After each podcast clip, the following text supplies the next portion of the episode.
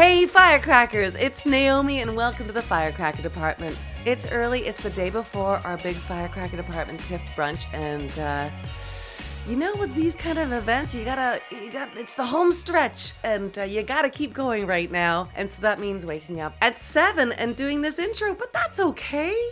That's okay. The birds.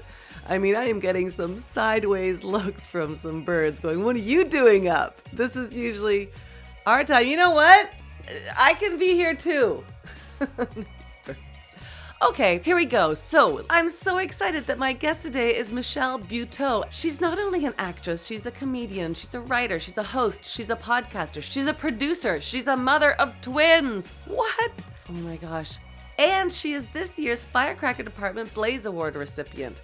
So there's a lot to celebrate in this gal. You'll know her from shows like Always Be My Maybe, Tales of the City, Russian Doll, oh, I love that show, The Circle on Netflix, The First Wives Club on BET, Broad City, oh my gosh, love that show, Two Dope Queens, and that's just TV.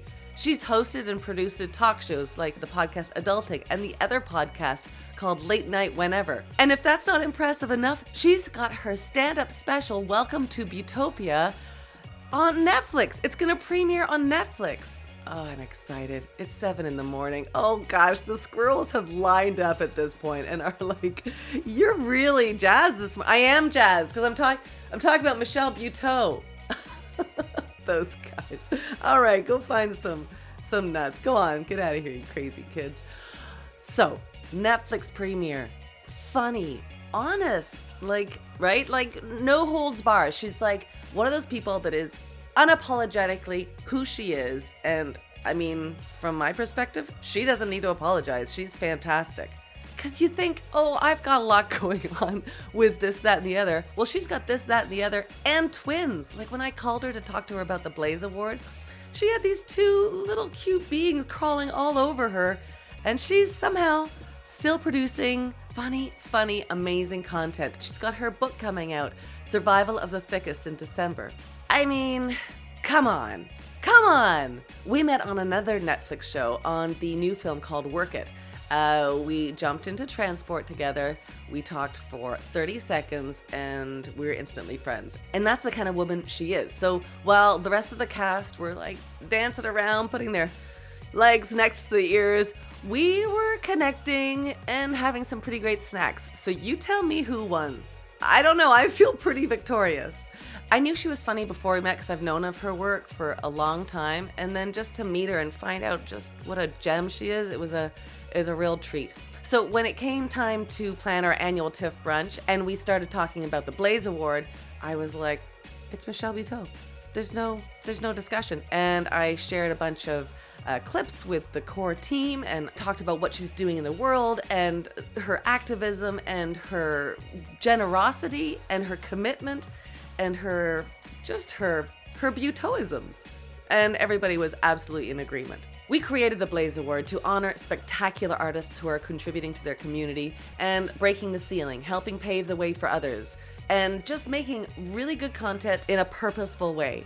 Last year, we celebrated singer songwriter, author, podcaster, fantastic personer, Jann Arden, and uh, that was such a fun event. And this year, we absolutely had to celebrate the year of Buteau. Michelle represents just everything that we are at Firecracker Department, everything we stand for positive, creative action. She's doing that. She's doing it with kindness, she's doing it with positivity, and I will follow wherever she goes. Big shout out to our sponsors for the Blaze Award which is this fantastic jewelry store called Made You Look in Toronto, Canada, madeyoulook.ca. They have one store and like a whole bunch of different designers. So every Blaze Award, I reach out to Sarah, who owns the store, and she helps me pick out a beautiful piece of jewelry. I looked at past photos of Michelle and sort of got a sense of like, I wonder what kind of bracelet she would like. And Sarah and I chose this beautiful bracelet. We had it engraved. We shipped it to New York. She received it and she loved it. The bracelet itself was made by Meg Elizabeth of Meg Elizabeth Bespoke Jewelry. She, oh my gosh, her stuff is so beautiful. She hand makes amazing, amazing, one of a kind pieces for special occasions like engagements, weddings, prop accessories for TV and film. She can do anything. She's a, a firecracker of all trades, no doubt about it. So you can find her online, megelizabeth.com, or see everything she makes in person at Made You Look, or go to madeyoulook.ca. Meg Elizabeth, you're a genius. It's beautiful. Michelle loves it. So big love, big shout outs to Made You Look Jewelry Store in Toronto on Queen Street West. Make sure if you get a chance, give them some love. This is not an easy time for any business, and every little bit of love sure helps. MadeYouLook.ca. Mwah. I love you, Sarah. All right, let's do this conversation. I had such a great time chatting with Michelle. Here is my conversation with Firecracker Department Blaze Award winner, Michelle Buteau. I made up this whole podcast thing just to hang out with you. it's exhausting. Oh my god. It. I knew you're extraordinary from the moment I met you when we were doing work at on set and we traveled together and you'd been in a plane in isolation for like 84 hours or something crazy because they canceled your flight. And then as soon as I met you, I was like so enamored with who you are instinctually and then I saw you like on set, and I'm like, oh no, you're just that. You're just that with everybody. You're this truth bomby, but then real. Like some people, you know, bomb, bomb, bomb. Um, but then some people behave that way as a, uh, you know, like as a deflector. Like you do the jokes as a as a deflect, but that's not your jam. Like you are so real all the time, and I want to know what that came from like where did you get addicted to that because i think that authenticity is addictive once you start going I mean, I don't know. I wish I could remember. I wish I could remember, but I don't know. Also, like, you know, growing up, the only sort of weird light skinned Caribbean bitch in Central Jersey with big hair and a, a, like a fully formed body at 12 with freckles. People were right. like, what the fuck is it? So I feel like the things that I was hated for now I'm celebrated for because I, you know, didn't have, I'm the only child, so I really didn't have friends. So I would sort of talk to my dolls and we would have the realest conversation. So it's so nice. And I think when I think about doing stand up and going to a lot of different scenes in stand up, like the Chitlin circuits, the black circuit, the gay circuits, obviously the gay circuit, the mainstream circuit is the comedy clubs that you pay way too much money to go sit down, hoping that you see fucking Ben Stiller walk in or whatever the fuck you're doing. So I feel like going or Michelle Buteau. Ow. But I feel like going to all these comedy um, clubs and different scenes in comedy sort of um, I was able to do that because I went to a lot of different schools growing up. And so you have to just have a handshake and a smile and just keep it moving. And that's the same thing coming to set.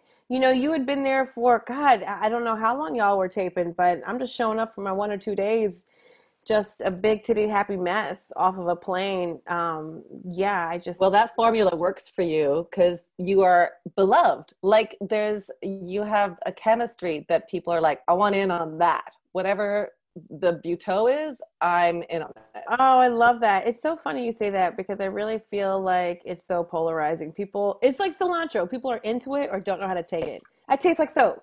My pussy tastes like soap. I've never thought you were like cilantro, but I get it. I get it. I'm not for everybody, and yeah. then I'm like I'm for somebody, but you're you know what you're for me. Like I'm Aww. so reading your mail, picking up what you're putting down, all the expressions that you read on all the t-shirts. I'm all of those for you. I just feel like I also feel like you the way you behave is so infectious that people are like, "Oh, she's being real with me. I'm not going to give you anything other than realness." Well, there's no time in life yeah. to be fake, well, I feel like. I like that idea. I don't know if it's a time issue. It's more of a um, nerves and fear issue.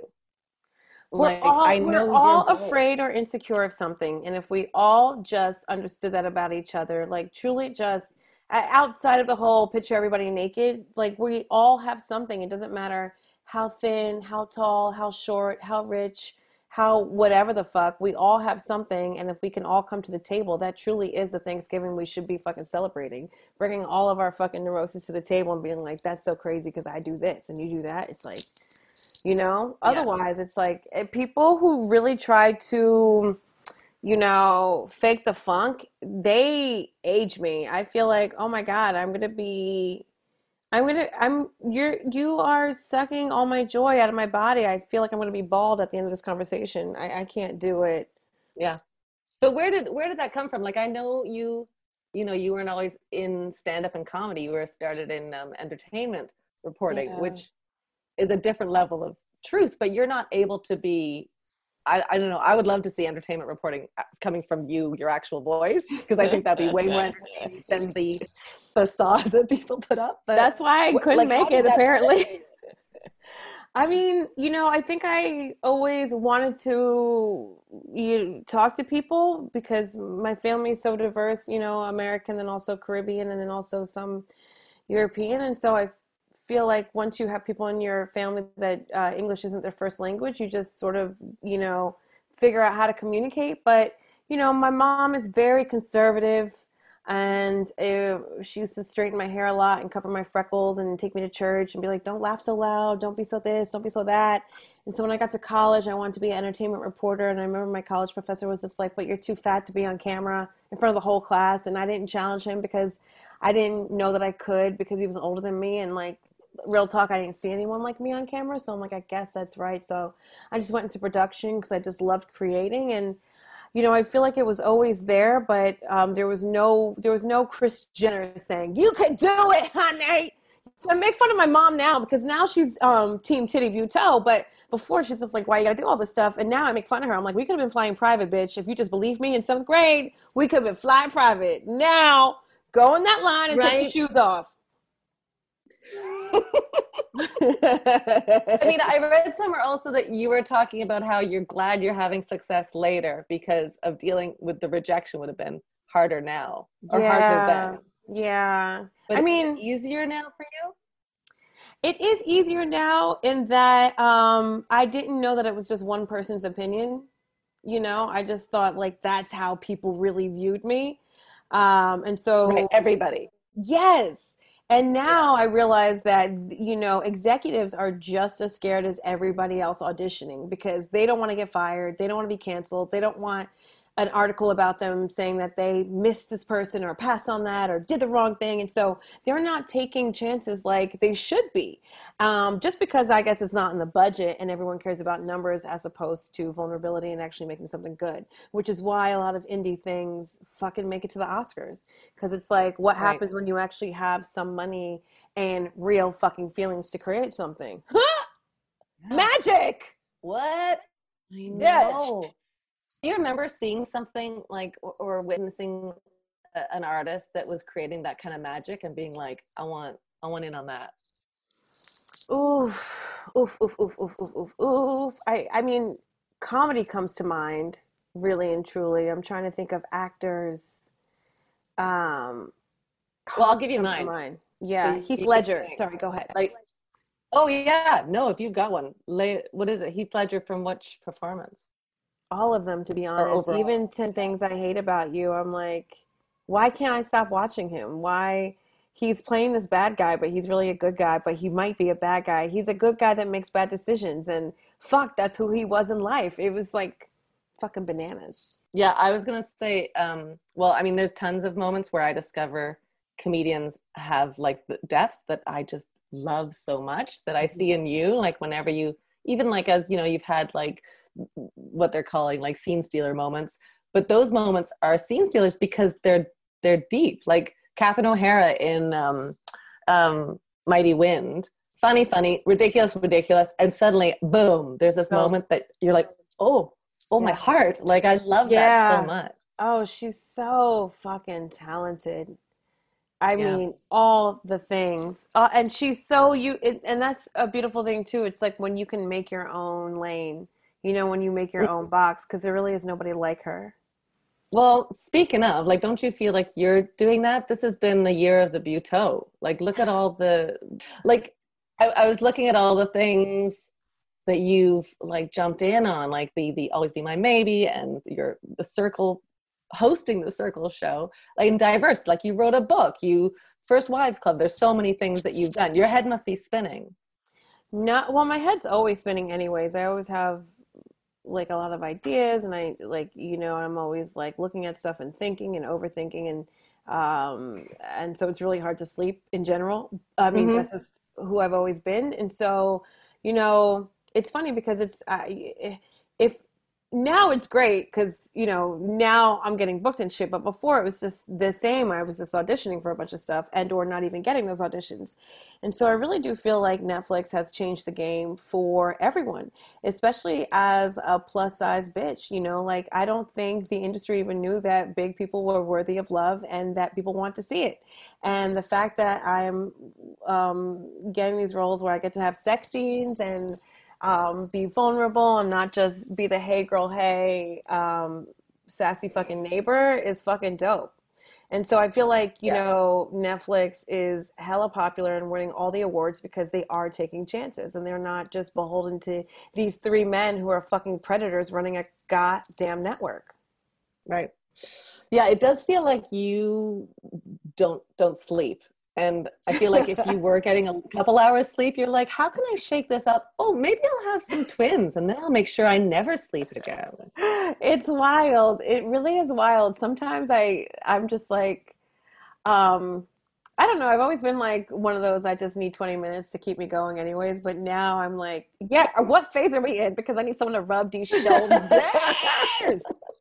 what's your version what's your version of self-care like because you know it's so funny i was doing like um a meditation challenge with a friend of mine and oh no it was a self-care challenge i challenge myself all the time so it was a self-care challenge and the things that were that she put on my plate every day weren't things like have a massage like do a thing it's mostly like just lock into who you are for Mhm. 15 minutes or Yeah. like just take stock of what you love in the in the world or breathe in the air like things that actually you don't know are self-care but if you do them mindfully they Yeah. are It's Yeah, it's funny you say those words because that is me with everything I do in and out.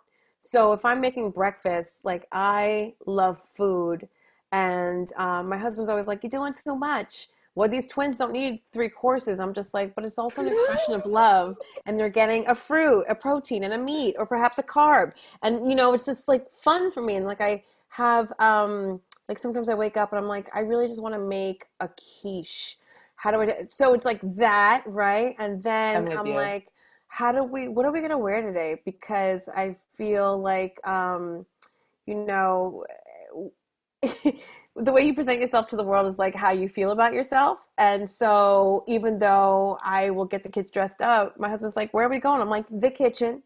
And we're going to look good doing it because there's like nowhere else to go.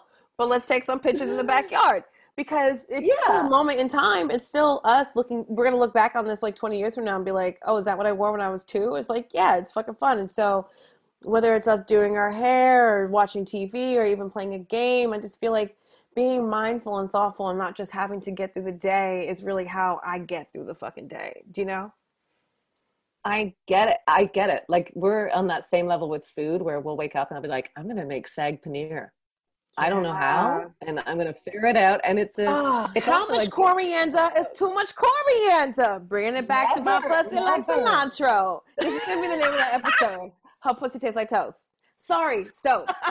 toast. Oh wait, soap on toast? Um, no, I I like that. I don't do it enough. I think I sometimes like throw myself together to get to the thing Yeah. as opposed to being mindful about the mini steps. And I think you're right. Like there's so many of the mini steps that we're missing out on that could be forms of self-care or self-expression. There's joy. I find more joy in the mini steps than I actually getting to the thing, you know? Mm-hmm. Like, I did not get enjoy that. my wedding at all, but I didn't even enjoy planning it. But I enjoyed how much everyone else enjoyed it, and I was like, "You guys are so dumb. This is just a party." Like I saw a magnet one. It's not about the wedding; it's about the marriage, and ain't that motherfucking true? It's like I wish my parents didn't pay for this expensive wedding, but put money into us getting a house and or couples therapy. You know, because those are the things you Yeah. really need the money for if you want to be in a relationship. What was this I- question? I think we were Oh, talking I about food, know. and I went down. I'm having a therapy. great time. I was talking about self care. Yes, I, want to, and I I think that like also looking at your trajectory, like I think we in our career we kind of hit waves, right? Like you've hit like a wave of like things are cooking. Do do you feel like something changed, like, or do you feel like you changed your mindset in any way that made things fall into place, or do you just think it's the universe going, all right, it's your time, Michelle? I think it's a perfect storm of all of that. I mean, to be honest, I was doing IVF for five years and after four miscarriages, but still having to show up and fly myself out to LA for meetings and pilots and stuff like that. I um, had such a I don't give a fuck. You know, I was so worried before about how I came across. I don't want to offend because I want to be asked back. I don't want to be the crazy bitch on the set. But I realized my crazy isn't even that crazy. It's just it's just like a hey how hey how are you like I'm just a fairy godmother with back fat, which is like my vibe and I get it and I'm into it. And so once I stopped, some people call those wings. but once I, re- I just didn't have enough energy to give a fuck, and I gained weight, and I was sad, but also just like out here trying to get stuff done. So there was um, a mindfulness, not for them, but for me. And so that's when I kind of started booking too. And I think that also was the wave of like Lizzo and um, Orange is the New Black, where all of a sudden, you know, people want to see different stories and they don't mind if there's more than one female or one ethnic female but for a while i was getting booked as um like the like the, the spanish gay person or like the black gay person like there was only one, only one. there was one box and you had to fill it all you had to do yeah. it all you know what i mean yeah. so right.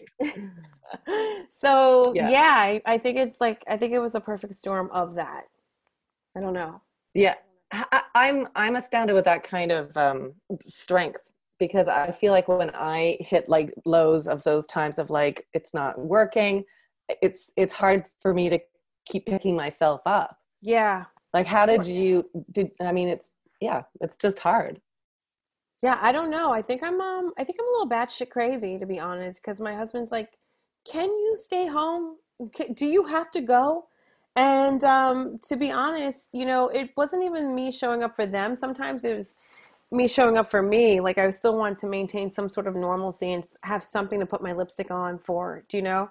So mm-hmm. i think it was a little bit of that too and i'm glad i kept showing up because uh you know i don't know if people can pick up on energy if they knew that i was going through something um you know when i am having a downward shame spiral it's still funny apparently like i remember this one whatever what, what was that movie with Will Smith back in the day where he was like the only one who wasn't like an alien or like a or um, a robot or something. He had a dog, whatever the fuck. And I auditioned to be like a girl being uh, interviewed by a news reporter, and then like I started crying blood. I'm like, I can't believe my whole family's died and I don't have it. And I start crying blood. And I'm like, I have it. And I started to cry and I like fell down, did like a church drop. I'm like, no, Jesus, and like I did all that stuff. And then I'm doing my thing so hard, button, button, button. And then I just stop and I hear, I thought they were crying with me, the casting. And I looked up and they were laughing hysterically at my pain. And I was like, oh, this is just, this is just what it is. I just think like there's also this level of like um mental checkout like when okay so you're dealing with like you've just dealt with four miscarriages in two years you're working on ivf that alone is like taxing on your body yeah i'm speaking without any kind of knowledge at all because i've never been through it but i can imagine dr ozzy sticking needles it. into you yes. Yeah, no. Thank you very much. I'm his understudy surprisingly. Yeah. And but so i think about that and then i think how are you able to like to, to put that aside? Like because i find sometimes like when i'm dealing with all those things my mental capacity can't even like memorize lines or be present. Right. Are you like a, are you like in i mean meditation and yoga i'm sure you do at least two or three hours of that a day i'm not i don't think um, what do you think what do you think the solution is to that i don't know I don't know. I don't have the answer to that. I feel like everybody has, um, everyone's different, but then also we are, we have different stages of our lives, right? And having a good friend or partner or um, therapist fucking helps. Having an outlet fucking helps. And it, but not I, just the three in the same person. Like, don't make your husband your best yes. friend and therapist. Yes, Monique, right? we talking to you, bitch. We talking to you, Monique. Oh, truly. Yeah. Them checks can't always right? go to husband or partner. Yes. So like you're saying have like your three people on your team, your friend, your partner, your therapist ready for Yeah, because you can't do it alone. I don't know how people think they can. And, um, you know, I have a gaggle of friends. I have friends from all walks of life. I've always did. And I feel like that's important because people just can't be agreeing with you. But um, people should have your back. You know, I didn't realize I can't talk to people about my boyfriend, fiance, husband, my marital status because they're fucking judgy and will throw it back at you. And I'm like, ooh, cage animal energy match? No, thank you. Like, this shit is real and it's hard. And yeah. when people don't know how to talk about it um, without being um, uh, judgmental, I'm like, oh, you just haven't experienced it. You're not ready. I, that that's what I tell myself anyway. So I feel like there's got to be at least two or three people that you can absolutely confide in. But you know, I think it's also important to not make it all about fucking you because you learn from other um, situations too. So it is so beneficial to ask your friend how they're doing what they're going through too because you know we can all learn from the good and the bad and and that doesn't always have to be in our backyard. I'm just in agreement. I think that um i think yeah. it was gloria here i'm going to get all gloria steinem on you but i think she said like if you have power uh, listen more than you speak and if you don't have power speak more than you listen. Yeah. Thank you gloria. Oh she could wear a belt right? like nobody's business. I only want to wear black because of her I'm I know saying, it. I know it. What an icon. I mean, it does feel like your like your stand up also is not um it's not you're not making fart noises under your arm. Like you do have like a really strong point of view. Although you could, I'd be very entertained. But uh, do you remember a time when you realized that that your voice uh, this was a great platform for your point of view and your voice? Like, was there ever a time that you were doing sticky comedy and then you went wait a second i can actually speak some truthies here? Yeah i don't know when the truthies happened. I do think with um, again to netflix and just putting out specials where you don't have to fit under the umbrella of um, other cable networks that there are just like more male forward audiences where they're just like this is an international audience. What do you really say? We're going to give you time and breath in between to like net yourself or whatever the fuck um, so you know mm-hmm. that I didn't even know that was an option. I just for TV. I just thought that was something you do in a dark room when you have an hour to fill, and then you also have feelings to share. But um, for I did the college circuit for about five or six years, and I really feel like that sort of um, hindered me as a comedian because I realized I was just pandering to really rich mm. 18 to 22 year olds that just showed up in their pajama pants for free chicken fingers, and sh- you know what I mean. So I when I got back to business and started doing stand up for adults, I'm there was so much that I didn't even realize I could talk about. So I don't even know when that happened really, but I I, I do believe there was a shift with um, the comedy lineup on Netflix where it was a 15 minute set. And I was like, this is easy peasy, super breezy. I know what 15 minutes is. I definitely want to say something. How do I fit it all in? And I'm so happy that one of those jokes went viral, which was a nobody wants to your dick joke, because out of the Me Too movement and Time's Up, you know, it's our comedy is always about making some something sad like uh, funny, but for me, it's like you cannot make assault and rape fucking funny. But what I can do is yell as loud as I can that I don't want to see your crusty fucking dick you could still be up top, but I'm going to be down here where you've put me, and I'm going to let you know I don't want to see it. And I didn't even know it'd be a battle cry for women and men. Men would be mm. fucking DMing me in other countries and say, you know, I was walking down the street and these guys said so and so, and I said so and so back.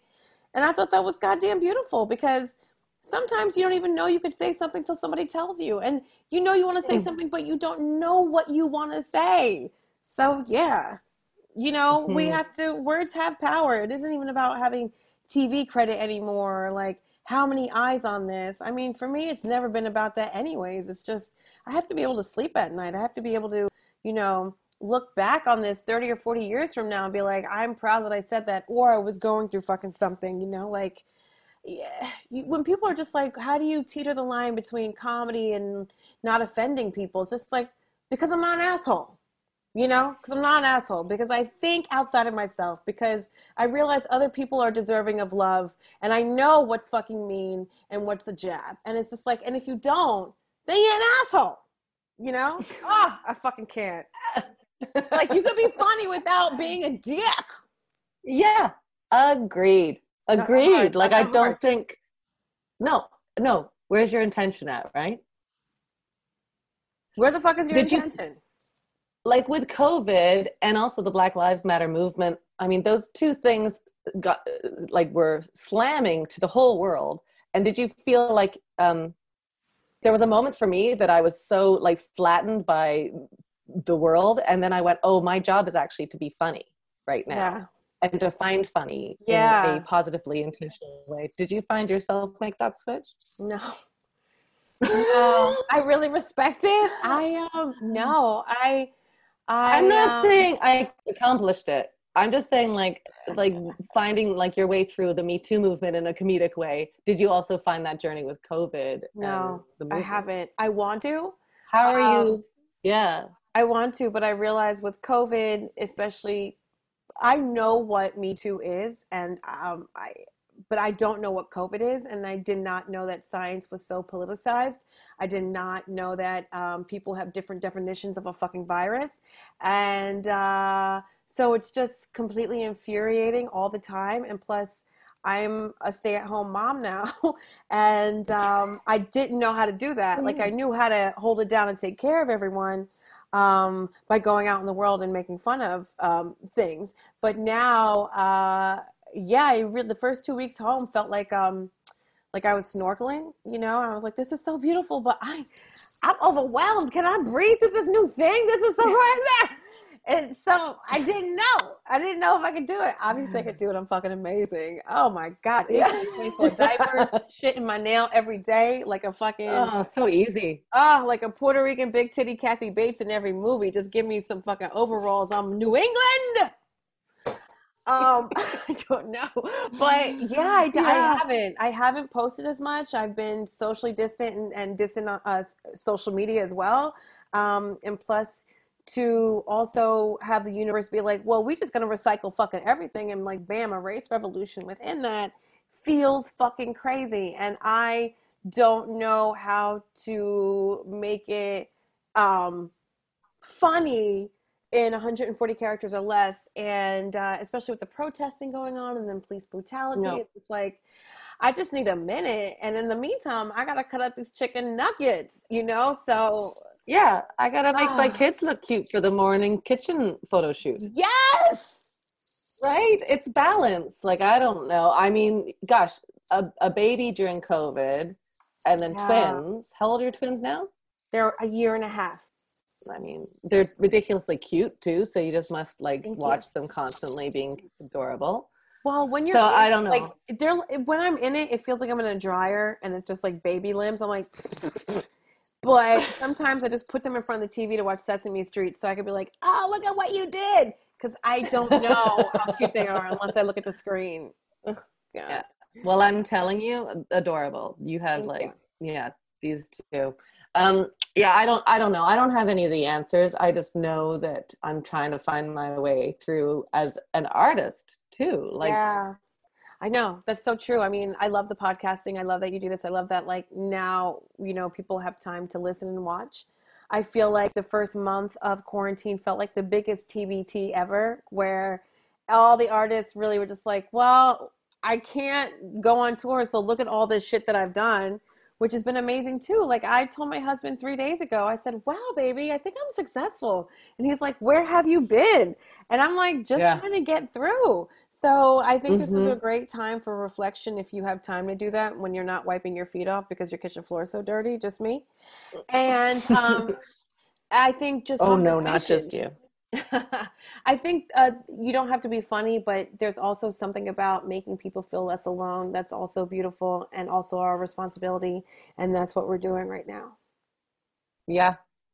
Yeah, it's an interesting thing. I was, I mean, most people I speak to bring up uh, at some point this is hard in some capacity, whether they're dealing with something like a, a death in the family, like yeah. a, a birth in the family. Like it's all hard. And yeah. if we can find our people to connect to over this time, I think yeah. that's that'll be saving us. And just go, yeah. man, this is hard. Like I can't imagine. I know that you've got a lot to be. I know that you're a person that is grateful and you you have a lot that you're very positive about. But also, it's it's hard. It's so hard. You know, eh, it's so funny because people, eh, family members, and my husband will be like but it's a beautiful day, but look at our backyard and this, that, and the other. And I'm just like, um, yeah, but it's not real. Like, uh, right. just because I get to sit here and be safe and enjoy this, I can't help but think about the mom that has to go out on a public bus and put a mask on and go treat people and then mm-hmm. like hopefully not get COVID. And even if she does, she's still got to work. And then like, you just can't help but think about it. You know, like my Haitian family that has darker skin, it's like, what's going to happen when my little cousins grow up and they just walk down the street or fucking jog down the fucking street? Like, it's just so fucking bananas. Yeah. So I think the only way we change the world really is um, by educating ourselves. And whatever that means to you, just fucking do it. Um, put the time in. People will research where to get a great hamburger on Yelp more than they'll research the person they're voting for. It's fucking bananas um, truly. Uh, no. Uh, yeah. It's wild. Educate yourself. And then also think about, you know, that person that lives five miles from you. What is that like? That's the only way we change is when we think about everybody else, not just ourselves. I remember when Trump was elected that night and I was crying. One of my Gaysian friends texted me in LA and he's like, man, I voted for Hillary, but I don't really care who wins because I'm gay, but I never got, I never want to get married and I'm rich, so I'm good. And I'm like, delete, unsubscribe fucking ever because you are part of the fucking problem. Don't say I'm not political. It's not even about politics right now. It's about right and wrong. Yeah. Yeah. So where did you no, keep it. Are you kidding me? There's no apology necessary. This is I know, but I didn't mean to get Don Lemon on a bitch. I think this is exactly right. I do because I think okay, that good. this is our time to speak our our mind and our truth, and it, it, you're affecting people with your voice and your thoughts, and I think this is exactly perfect. Aww. Get on your feet. I'm I I can. I mean, we can joke. I mean, we you're you're uh, an I mean, the delightful thing about you is you're somebody that can obviously connect to comedy and connect to jokes, and you're infinitely positive with your approach to life. And it's not a but, it's an and. You also have this deep, right? Like these deep feelings and, and uh, rage and anger towards what's happening. And I think those can live simultaneously, and they must, don't yeah, you? They must. Oh, yeah, they fucking must, truly. Oh, man, they fucking must. Because if you are not offended, then you are part of the problem. If you're saying shit like, take the emotion out of it, these are people's lives. These are people's lives. Trans people fucking matter. And they are defending our mm. country in the army and not even being heard or respected. Okay? People from uh, South America and Central America are fucking people too. You cannot help where you're born or who the fuck you are. And if you cross the border looking for a better life, it's because you don't want to get killed and wherever the fuck you are and you want a better life for your fucking country. So why does a white collar crime just be way more acceptable? You're still stealing from people as opposed to people who just want to cross the country to do jobs you don't even want to fucking do so they could have a better life for generations to come. And now you punish those people and you take their kids away. Now that I have kids, I don't even know. I'm a, I love my dog. I can't, I, when I am gone, somebody needs to send me pictures of my dog every fucking hour so I know how she's doing. I cannot even imagine my kid stuck right. somewhere on a border in a cage with no clothes. I don't know how they pooped. I don't know who's touching them. I don't know who's feeding them. I don't know what they've learned that day, what word they they're doing, who's looking at them. All that shit is hella traumatizing for oh everybody oh involved. God. And just to look over it, just because they don't have blonde hair and blue eyes, you are part of the fucking problem, okay? So you want to talk shit about Hitler, you are doing the same goddamn thing. yeah. Yes. How where what right? How where what do we do with that kind of because i think that we are all capable of diving into that kind of injustice yeah. and that kind of like what the fuck is going on in the world when things like that are happening? Yeah. I know i can dive deep. It's all about um, keeping your world real. Like, yeah, we're gonna try as hard as we can to keep everybody safe, but we have to keep our world real. I mean, I got so many text messages and emails from friends, mostly white friends, who were like, "I'm so sorry." Um, you know, that I didn't believe you, that I doubted you, this, that, and the other. And it's just like, I am not out here like Al Sharpton at every fucking dinner table trying to get people to sign a fucking petition. But I am, you know, just speaking not only my truth, everybody else's truth. And so when I would talk about race at a dinner party, people would roll my eyes. I'm like, this this is so fucking frustrating, right? So I think what getting back to what you said, it fucking sucks. It is a low. Uh, like picture black moms who whose sons want to go to college and they don't know how to you know not instill fear in them they're also like please go change the world but also don't die and this is how you talk to that cop i mean think about black kids that have special needs and people don't even understand that so like mm. there are all these um, nuances and levels and, and phases that we have to go through and you definitely have to mourn that shit but then you say um, okay, friends, how do we fucking fix it? And it's mm-hmm. not even just about your black friends, it's about your Indian, your white, it's about everybody because colorism exists fucking everywhere in every culture in every country. And um, yeah, man, I think the I think donating and um, posting as much um, really kind of well written articles that people can kind of digest is where it's at. Um, I don't know how to really do this all safely. I mean, you can do cleanup at a protest if you don't want to go to a protest. But the only reason why the Black Lives Matter movement really has any traction right now is because white people have gotten involved.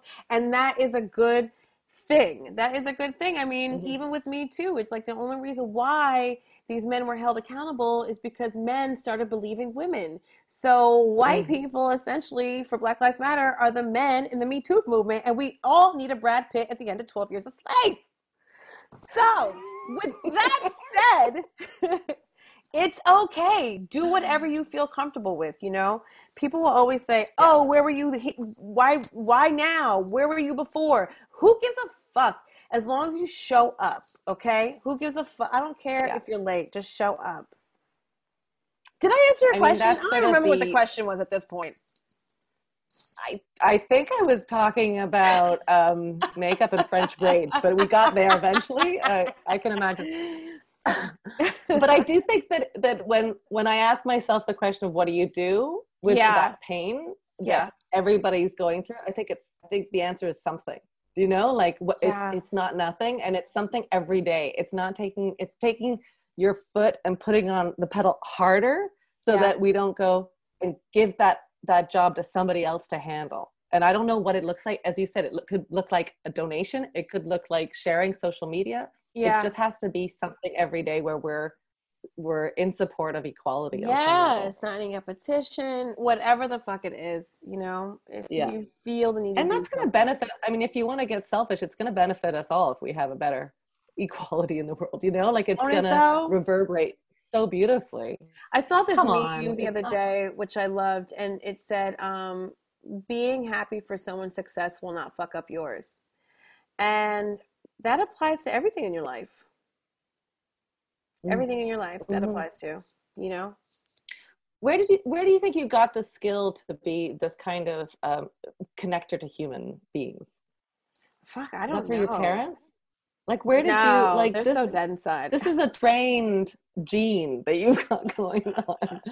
Is it from mentors? Who are your like who are the people in your life that taught you to speak up and speak loud Oh God, I don't have mentors. No, I mean, what? Angela I feel like you're your own mentor. You look yeah. in the mirror and be like, no, I, but truly, I feel like I had to really um, sort of figure shit out by myself. You know, when people hit me up and they're like, can I pick your brain? Um, cause I want to know how to do this or that. I'm like, no, just figure it out. You know, I, I know that my parents, obviously from third world countries in the Caribbean, came here and did their fucking thing. Um, and I remember working, uh, a little overtime at the news uh, station one day, and I was so pissed that no one said thank you. And I told my dad, I'm like, no one said thank you, and he was like, never work for a thank you. You do the best job you can, and be like, you're welcome. And so when I realized, you know, it's on me to make me feel good, I'm like, okay. But then it got to a point where, you know, I was so independent. I didn't know how to be vulnerable in a relationship. I'm like, Mm. I can hold my own door. I'll pay for my own drink. I'll touch your dick if I want. I'll t- I won't touch it if I don't want. And so it was Right. really nice being with someone who's just like, the other clog won't drop. We are good. he hates clog jokes, but that's what I like to do. Oh, I will never. I have a pair of clogs. I love them to bits. Uh, do you feel?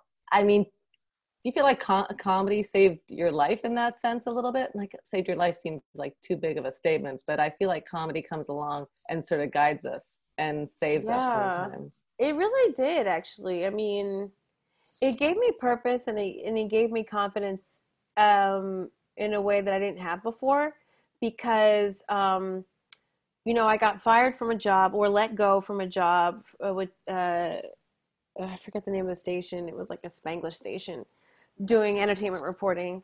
And um, the EP said I was just like, you know, I, I didn't know how to dress myself and I was too big to be on camera. I had a professor tell me that before. Um, people have, I mean, it was only rejection for the first 10 years. Um, but I always had comedy. Like, you could think I was not skinny enough. You could think I was not cute enough or uh, feminine enough.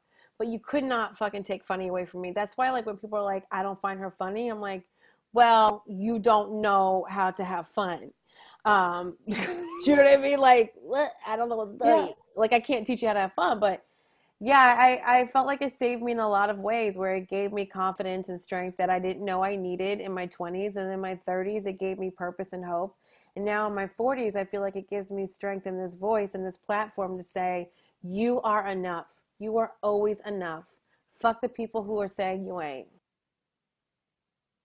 Yeah, that's uh, something you just said that people can take anything, but they can't take away your comedy. and Yeah. that's something that you always have power True. like for me that's my power is Yeah. comedy i don't get my power through i don't know I don't, like some other people get power through, yeah. through their their instagram or their selfie taking that Yeah. doesn't really give me power my my i know that i can walk into a room full of powerful people Yeah. and meet their power with my comedy Yeah, I'm also just done with the word powerful people. Like I'm so fu- like I'm just so done. yeah what is with- that What is that? Powerful how? like people in power positions you're right yeah Yeah. like people I'm- that I it's me, right? I'm giving them that power. Ah, exactly. I'm just, I, you know, if any, if I wanted anyone to tell me anything, would definitely be that. But also, that's just something you have to learn as well, right? It's like, oh man, be- just we're Mhm. all fucking people. How the fuck are you? Great. We all want something. We all Yeah. want to like forget something. So it's just like, yeah, you're not better than anyone Yeah. because you make more money or have a corner office. Yeah. Yeah. Even actually, you might be a little bit worse because you're in an office and I'm on my own doing what I want. I'm my own Living my life like it's golden. I'm braless for sure. I am too. I mean, is there a. I haven't worn a bra for many months during COVID. And when I do wear a bra, I'm like, why would I ever wear these? And shoes, remember shoes? no, they're all away, tucked in the closet. Yeah. Um, I know that I know that 9/11 shook your world and re rejigged everything for you. What was Michelle Buteau before and after 9/11? Oh wow. Um, I think before 9/11, um, it's sort of it's sort of like this Black Lives Matter movement where I knew there was terrorism. I saw the Arnold Schwarzenegger movies and uh, Die Hard. Like I knew there was like this. You know, I knew people didn't like America. Like I knew there was terrorism, but I just Yes. didn't know to what length. Uh, and um, so, working in the news department, it was a lot of house fires and um, corrupt politicians, and like um, a girl goes missing or a woman goes, you know, there was a lot of like that. But um, that was uh, that made me rethink everything, you know. Um, how disposable people found life, um, how um, unsafe we were, um, Mhm. how racist and uh, ignorant and uneducated um, Americans were about um, the difference between being Arabic and Indian. Uh, there were so many things that um, I couldn't really fully process till maybe five years later. And I remember Mhm. my news director, um, you know, a couple weeks in, because we were working 12 to 16 hour shifts, and I just remember not food shopping at all for that month or two because they just would feed us. And she was like, We can offer you guys therapy. And I'm like, No, I'm going to do stand up because I, I don't fucking, what the fuck was I? And I'm like, I'm good, I'm good. I don't, it's like, take the fucking therapy. Um, which I wish they now I'd did be like, thank you. I know. I wish that shit was like a birthright trip where I'm like, I'll take it now. um, yes. but yeah, Mm. man, it was really fucking wild, and also, um, it also taught me this, not to be cheesy, but this the strength of New Yorkers. Um, Mm. I'd always come to New York. I lived in New York for like a few months. Then I'm from Jersey. It's not too far away, but you know, when you see people just out volunteering, um, just people lifting people up off the, just you would walk down the street and see someone bawling on a sidewalk, and a perfect stranger would just lift them up and just say, I'm sorry, and help them, you know, just carry them. Um, The Mhm. missing pictures everywhere, the all of it just was like really a crazy fucking horror movie, and I can and I can only imagine what it's like for people now because it I feel like there's always part of any tragedy that is cheapened to a holiday, to a sale at Macy's, to a t-shirt, to a pin, you know, to a hashtag, you know, Mhm. so to a boomerang and so yeah, that was really fucking wild. And then you started comedy like right away to go slash therapy. Three days. First day doing comedy September 14th, 2001. Wow. Wow. Yeah. I mean, I was interested in it before, but I didn't know if I could. Like, I had taken Yeah. a class. I'm like, how do I write a joke? I don't know if I'm going to do this. How do I do? Oh I don't, gosh. how do you hold a mic? I don't know if I can. So, like, I took a class and I was like, I don't think so. This is so stupid. There's it's all men talking about like people sucking their dicks. It's like, that's not me. I feel like you've been writing jokes since like you were a child though. I feel like when you started writing jokes you went, "Wait a second, I've actually been writing jokes for a long time." It's so funny you say that because when I was like uh, eight or nine, I lived in a cul-de-sac in Hamilton Square, Jersey, and um, there was like seven houses in the cul-de-sac. And I decided to make a magazine called Head Over Heels, and I would put, I would have like the cover of the magazine. It was like a severed head in a shoe, and I would like write about what happened on the street that week, and I'd like color it and staple it and like put it in everyone's mailbox. I'm just like, can't wait to get feedback and I'm just like, so and so's dog did so and so, and and um, my parents got so many neighbors who were like, can your kid not put her shit in our mailbox? And I'm like, ugh. And I do feel like that's when I came up with my mantra is like, if they don't want to hear from me, they're gonna hear about me. Ugh. And I just thought it was such a beautiful fucking idea. I was head over heels, but it was a head in a heel. You know, whatever. I'm not No. I'm still I'm a fan. Uh, meanwhile, the neighbors are like, "You're kind of terrorizing our children with this picture of a head." things that people would think are simple scare me. I have an irrational fear of bugs. I if a spider's around me, I think I'm going. I fold like a beach chair. I think I'm gonna die. I'm like clap, clap, clap. And my husband's like, relax. I'm like, easy for you to say, camper Dutch what? And Right, yeah. um, uh, sometimes I get like a little panic attack if I drive over a bridge and I feel like it's not um, in good shape. Because now that I have these twins and I'm driving over a bridge by Mhm. myself, I'm not even, I guess I'm a catastrophizer, but I'm just like, how, it's a mom thing too. It's like, how do I save both twins in a car seat if we go over? Wow. Yeah, if there's a fire at night, that. how do we jump out of the window if I'm like? There's a whole, there's a whole thing. Yeah.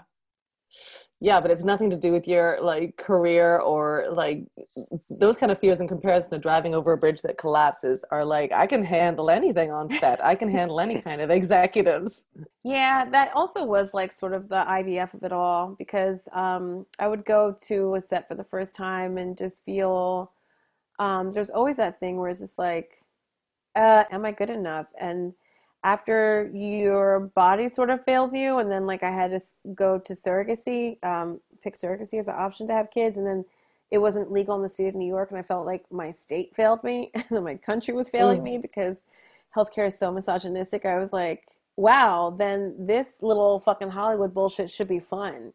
And if it's Right, not, then I don't need to be a part of it.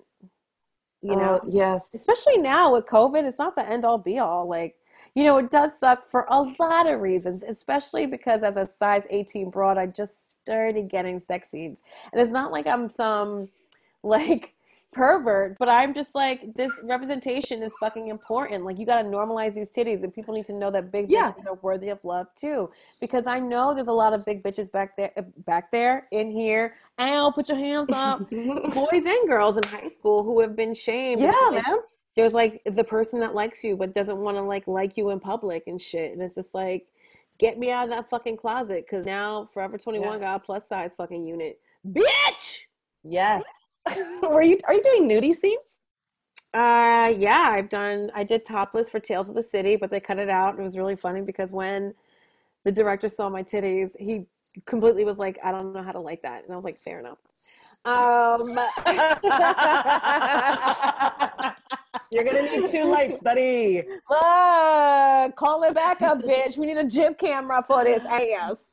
Um, Wow. um, there's a little sex scene. It was more like an oral sex scene in um, Almost Love on Netflix now, and then also First Wives Club available on BET Plus. Um, lots of sex scenes up in there, like with my husband and then like another dude. I'm just like, oh, this is great. Like I am. A lot Yeah. of people are like, you need to run this by me. I'm like, I'm cool. If you don't have panties, I'll bring my own. do, you, do you remember a moment like when you were like like in your body and in the right place the right time you know that feeling where you're like i'm owning this journey and you're not looking back thinking oh maybe i should see if walmart's hiring Um, no, I always felt like I'm very decisive, decisive, and I always felt like stand up is where I want to be. Mm. Yeah. Always. as soon as you made the decision there was no Since turning the back first night, since the first night, I was like, I don't know how this is gonna play out, but I like it. It feels like I'm good at it. Let's see what happens. Like my husband, I didn't want to talk to anyone else. I'm like, I like you. I will even argue with you and not mind that. I'm cool with that. yeah uh, i don't know how you do it all can you imagine doing it all like uh, with all the things that came at you all at the same time do you have any advice like did, a do you ever have a time that you're like oh i have to turn something down because it's all too much for me or do you have any advice when everything starts happening at once Well, you know, I said yes to everything until like um I didn't have time. And I like to say yes things because, you know, for better for worse, you learn from the good and the bad. Um, but then I I started I was just more picky and I'm like, okay, I'll say yes to things that um you know, that have a good vibe, you know, that Mm. I'm not going to be embarrassed about. Um so yeah, I don't know. I feel like also people love to create, but they never want to show their shit to anyone or finish it because they already have talked themselves, you know, into a corner that it's not good enough. And look, I'm out here and I'm reading people's shit and I'm meeting people and basic people love themselves, honey. And the most talented people I know are in a corner saying it's not good enough. So it doesn't have to be perfect. It just has to be done. mm. hmm i'm Um, with you i'm know? with you uh, what do you want to be best known for Um, being a good person. Uh, two words to describe your present state of mind Um, hot mess. if this was a movie, if your life was a movie, what would have been the climactic moment leading up to this moment right now? Um, when I find a bathing suit that fits. What do you what do people not know about you? Um, then I'm scared of spiders. Uh, when you spring into action, what is your usual first step in a project? My right eye starts to blink. I mean, it has a heartbeat. Um, what is something that you haven't done yet, but you know you must do? Um, I don't know. I don't know. Oh, I don't know. I feel like fair. I feel like I've you haven't found it yet. yeah. I don't know. Yeah. I think you know what I I, I want to make a movie. I want to make a movie. Yes, please. My final question, and I know, um, I know one of the things you've said because usually we say, "What's advice you would have given to your younger self?" And you say, "Don't tell yourself no because other people are going to tell you Yeah. no." But what's advice you would give to your present self? Um, advice I give to my present self. Um, uh, the glass is half full, more than half empty, but keep fighting for what's right. Mwah. Ah, I got it right. Okay. You got all of them right. You you win something. You win like this whale. I don't know. Don't give me You're your the ring. best. Okay. I love you. Goodbye. You win this. You win. No, it's nothing. It's not even real. J- It's enjoy it. Um, Um, I love you so much. Thank you so much for your time. Apologize to your children for taking you away oh from please. them. Oh please. Oh please. Oh please. Um, mwah. I think you're Bye. the best. Thanks. You're the best. I mean, I knew she was deeply, incredibly hilarious, and I knew she had a strong point of view in the world and that she was kind. And then I spoke to her, and we went all of those places. Like, I just love how truly authentic she is. You know, she just jumped into the conversation, and we dove into some good laughs and we dove into some good chats and I'm I'm grateful for that time with her. And I'm grateful to be able to share it with you. And if you haven't watched our Blaze Award presentation, head over to our Facebook page, facebook.com slash firecrackerdept, and you can catch up on all our TIFF red carpet from this past Sunday. All of it! Michelle just puts just a a buteau on everything she does, and that makes her such a unique and fantastic creator and artist in front of the camera and behind the camera and in just the world she exists in. It's an inspiration. And as she said, you know, just moving forward, doing all this stuff with kindness. I don't know about you, but I'm going to take a page out of Michelle's book. Not the book coming out in December, because I want to read that. I don't want any pages missing. But a page from her book. I'm going to fold it into a cute little airplane and I'm to just let it fly. Follow Michelle at Michelle, B U T E A U, and send her some firecracker love. Say congrats for the Blaze Awards. Say congrats for your life. And let us know also on Instagram or Twitter at firecrackerdept what your favorite Michelle Buteau moment was. What's your favorite quote? Hmm? She's got an amazing gift game over on Twitter, so check that out and let us know what stuck with you. Don't forget her Netflix special, Welcome to Butopia, comes out September 29th. I'm going to be watching it and then I'm going to be tweeting about it, so I'll see you there. And then her book, Survival of the Thickest, comes out on December 8th. Oh boy, I mean, her credits alone, just reading those, I don't know how she does it, but she does, and I'm grateful for it. I'm so thankful that she gave us some time. I know she's busy, and I love that I was able to share her voice with our community at Firecracker Department. Like I always say, there's space for everyone within the Firecracker Department, and if you're not already part of our Facebook members group, why not? There's tons of stuff going on over there. That's our central hub for connecting with the Firecracker community, and where all our event reminders, conversations, and connections happen. Uh, like our Sparkler department, which is little firecrackers. So if you have kids, go check out the Sparkler department. Or are you an actor or a writer? Because we have the script department and writing department as well. Weekly, the writing department posts a prompt on Mondays so that you can do that anytime. Plus, we do a little writing gym with bursts, so you don't even have to prepare anything. We do that on Zoom every Thursday. Come and join us over there. Every Sunday, we host a community brunch on Zoom that new and current firecrackers looking to meet other creative people like you can hang out and connect. And it's always really fun. We drink coffee, we often wear our pajamas and have bathrobes, and that's the way it rolls. We always want to know what you're doing and how we can help you move forward creatively. Monthly, we host a script department reading series, a wellness department meditation, live spark chats on Instagram with past podcast guests, and even a movie club. Yeah, there's a lot going on, and there's a department and a seat for everyone at the firecracker table. Come find yours, share your voice with the world, and connect with your people. Stay in the loop with everything I just threw at you by subscribing to our newsletter at firecrackerdepartment.com.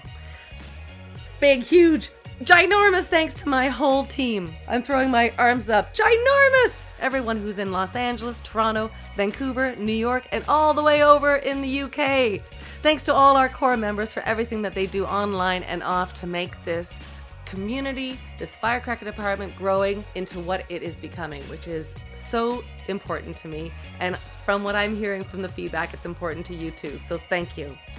Big thanks to Jeff Milutinovic and Igor Karila for our theme music. We love it. And thanks to you, yeah, you, the one listening right now, for taking the time to listen because we know there's a lot of options out there and we so appreciate you taking the time to listen to us. Thanks, everybody. Thanks for listening. I'm Naomi, and we'll see you next time on the Firecracker Department.